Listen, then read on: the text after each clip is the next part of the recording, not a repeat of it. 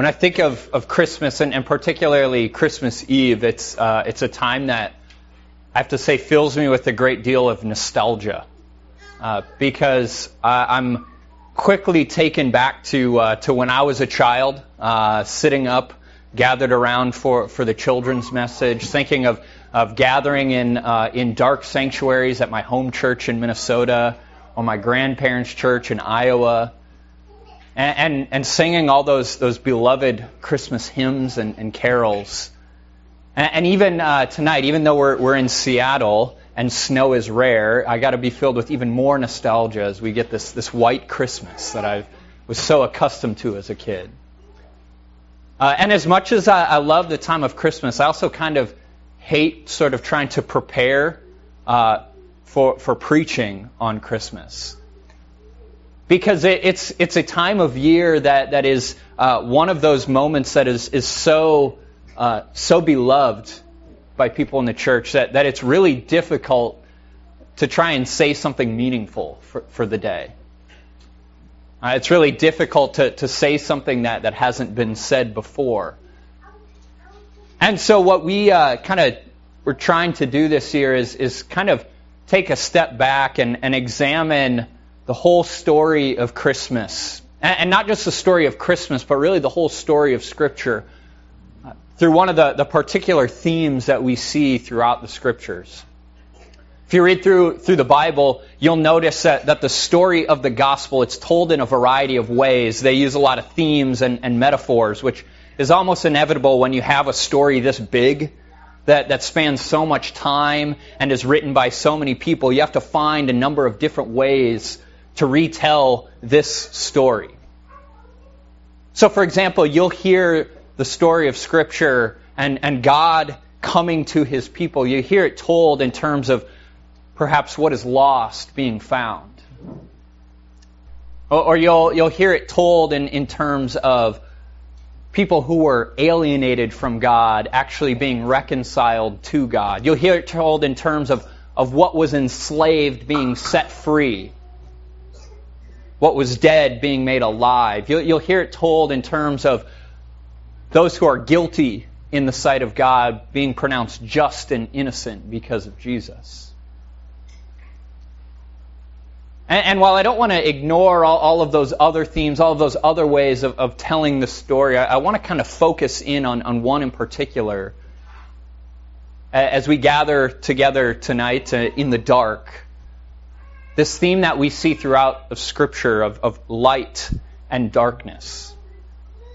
You notice that when we began our service tonight, we didn't actually begin with the nativity story. We actually began at the start of Scripture. We began with the creation story.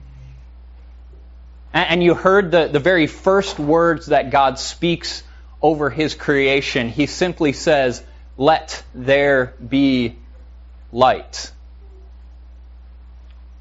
Have you ever thought that it's a peculiar thing that the first thing that God says, the first word that He speaks, the first thing He creates is light? Before he, he makes anything else, before he, he separates the land and sea and sky, we don't get that until a little bit later. Before he creates humans, but before he creates animals, before he even creates are sources of light, God says, let there be light. It's kind of a strange beginning, isn't it? But we discover here that what God desires for His creation is that we would see. God wants His creatures to be able to see the work of His hands. He wants us to be able to look upon the beauty of creation and behold it. He wants us to be able to see the person next to us to look upon the face of our neighbor and our loved ones. And after all, without light, there is no sight. And so, what is the first thing that God says? He says, Let there be light, so that we would actually be able to see. But as you go throughout Scripture, you see that this theme of, of light and darkness, it becomes something far more important, something far more meaningful than just physical sight.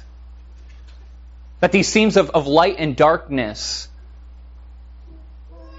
really they point us to something bigger. Light becomes this theme that is intended to talk about what it means to have knowledge of God. What does it mean to know Him? So to know God, to, to live with knowledge of Him is to walk and live in the light, and to be ignorant of God is to walk blindly. It's to live in, in darkness. So God says, let there be light. Not just that we would see the material things of this world. He says, let there be light so that we would see and know Him. God desires that we would look upon His creation and see in it a reflection of His glory and His love. He desires that, that we would look around us and be filled with the knowledge of God and that we would turn and worship Him. God says, let there be light. He wants us to see and walk in the light that we would know Him and live in a relationship with Him. And this is not because He is sort of this vain, self-loving God. No, because God, what God wants is He wants us to know Him, because to know Him is to be a recipient of His grace and His favor. God desires that we would be filled with knowledge of Him for our benefit. And so his desire for us, his desire for humanity, for all of creation, is that we would live in the light by knowing him, by worshiping and, and, and serving him and him alone. He invites us to, to come and, and to know him, and by knowing him, that is how we walk, not blindly, but in the light. But you see then already by the third chapter of Genesis, as any good story has, we encounter a problem. It's this problem that the scriptures speak very plainly as, as sin. This problem is, is that humanity that was created to live in the light, to live in this knowledge of God and a relationship with Him, humanity rebels. Tempted by the enemy to, to no longer be content to simply live with the knowledge of God and be a recipient of His grace, man and woman are tempted to attempt to climb up. To no longer be servants of God, but to try to be like God. And this fall into sin, immediately we see it bringing darkness upon creation. Adam and Eve, their, their, eyes, they might be open to their own nakedness after they fall into sin, but their eyes are closed to the God who loves them and cares for them and provides for them. This new knowledge is actually blindness. It is actually darkness. And, and we see this darkness covering creation as the first thing that they try to do is run and hide now, this might be a story that we could easily just sort of dismiss as, as an old fairy tale, a fable that some who are too simple still believe. If it weren't for the fact that it speaks so profoundly to us still today. Because we look around the world and we look at ourselves, and what are most of us still trying to do in one way or another? We're still trying to run to the darkness. We're still trying to hide. Uh, Uh, we try to, to hide behind the image that we want to present of ourselves. So, so we cover ourselves up with, with the nicest clothes we can find or, or, or the images that we paste of ourselves on, on, on the internet. We try to define ourselves by, by our success and our accomplishments or the amount of education that we have. We try to hide behind all of the good so that we can keep the world from knowing any of the bad about ourselves. What are we trying to do? We're trying to run and hide. And the reality is, is that we, as we run and as we hide, the darkness, it only increases. Because as you look at the great evils of the world, what are they other than simply people trying to run and hide? War and violence, they simply stem from people trying to hide behind power and the security that it brings. You look at racism, it's an attempt to hide behind being in sort of preferential status because of your racial background. You look at greed and, and envy, what do they stem from? They stem from this desire to be defined by what we have. And the only way to really be accepted is to have more than the next guy. So I need to work and toil and get more and keep it and hoard it all for myself. Since the very moment of man and woman's rebellion, all that has happened is darkness has increased upon God's creation. We become blind to God, blind to what He wants for us. But yet, all the while, we see in Scripture a God who remains unchanged by our rebellion, unchanged by the darkness. His, his will and his desire for creation is still that we would be filled with knowledge of Him, that we would still know and follow what He wants for us as His creatures. His desire is still to fill his creation with his light. And so we see from, from the moment of the first fall, God makes a promise.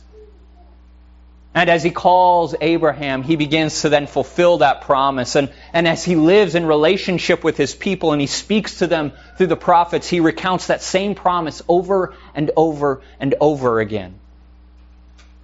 Saying, in spite of your sin, in spite of your rebellion, in spite of your, your foolishness, I still want the same thing. I still intend to bring my light upon creation. And throughout the scripture, the, the promise, it grows, and, and God's people continue to wait. But as you and I both know, sometimes waiting produces a variety of different results produces a, a variety of different responses in us. And, and I think perhaps the most frequent one we experience is when we're forced to wait, we often feel ignored and forgotten. We, we feel ignored, forgotten, forsaken by the one that we're waiting for. And there's no doubt that God's people who were waiting for Him to come, who were waiting for this Messiah that had been promised, the one who would bring God's light back upon creation, there's no doubt that many of them felt forsaken. As we read those words from, from Isaiah chapter 9, they're actually spoken to a region in Israel that was forgotten and forsaken in the minds of many people. It was these regions of, of Zebulun and, and Naphtali. Regions that had been completely corrupted by sin and darkness. Their kings worshipped other gods. Their priests sacrificed to false idols. And the people of the nation just followed right along with them. And it's to these people who, who, who were forgotten and forsaken that God says, When my light comes, it is to you, the forgotten and forsaken portion of Israel. It's on you that my light is going to shine. Do you perhaps feel forgotten by God? Forsaken by Him? Ignored by Him? I think that sometimes uh, the joy that everyone seemingly experiences around the holiday season, it can sometimes bring about some of the worst of those emotions that we experience. It can bring about those, those feelings of, of loneliness. Those feelings that I don't know where my life is going, or, or I've made a mess of things. And if you feel that way, I, I actually have good news for you because the promises of Scripture, the promise of what God intends to do through His Son, come directly to you. That it is the forgotten in our world, those who feel as if they have been left behind, forsaken, those are the ones who God's promises speak most directly to. His desire is to shine His light into your darkness His desire is, is to bring His hope into a world that is filled with hopelessness. He still desires that you would know Him. And, and through His Word, he, He's calling out, He's inviting you to come to walk in His light. Because that light is what God's people are waiting for. That light is what God's people have always been hoping for. Now, I don't know about you, but I often find myself looking for God's promises to be filled according to my expectations. I find myself thinking that, that God should come as I expect Him to. But you'll see again and again in Scripture that God tends to work in ways that make no sense to us. And that's precisely what we encounter on Christmas, is God working contrary to human expectation. Because as people are looking for the light of God to enter into the world, as, as, people are watching for Him and waiting for His light to dawn, most people are watching and looking for God to come with, with power and might, to immediately and quickly and swiftly work His justice, overthrow those unjust institutions, to lead a, a great military charge to overcome creation, to, to come in a ruler who will mightily bring about God's purposes, to mightily and powerfully and quickly bring God's light upon creation. But on Christmas, we encounter God working in an entirely different manner. We encounter God coming to his people. We encounter him bringing his light, not as a sunrise that fills the entire creation with its light at once, but he comes as that singular burning candle in a dark room. The light of God, the Savior of the world, he comes not born in a palace to a great, powerful leader, but instead he comes in, in the simplest, perhaps the most lowly way possible. He comes to a teenage virgin born in, in a tiny little town and, and lying in a manger. But you see, the fact that God comes in such a lowly way is perhaps the most profound statement that God makes in all of Scripture. Because by coming in such a lowly form, God makes it plain to us that His gift of the gospel his son Jesus is not just for the high and the mighty, is not just for the elite and the powerful, it is for everyone. He, he comes in, in the dirt and the filth. He, he comes in that way so that each and every one of us would know that there is nothing in our life, no mess that we've made, no thing that we've done. There is not a single person who is exempt from the love of God.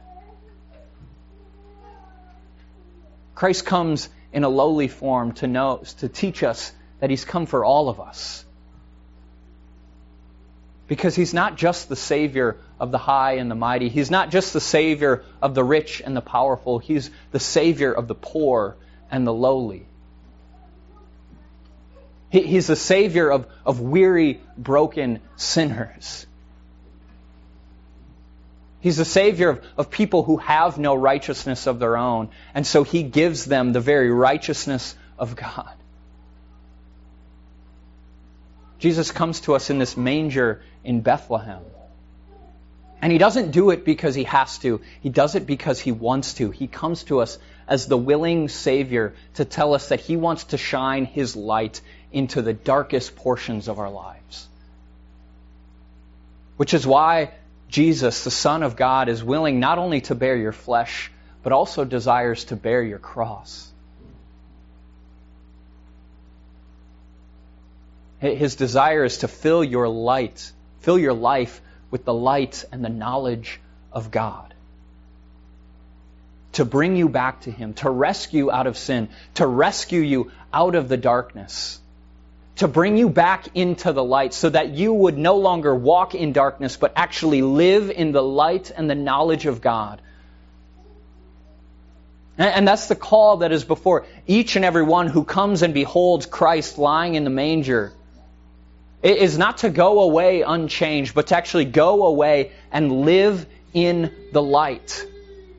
To no longer, to, no, to not turn to the darkness and the alienation, to not turn back to the old way, but rather to live in that light and that knowledge of God.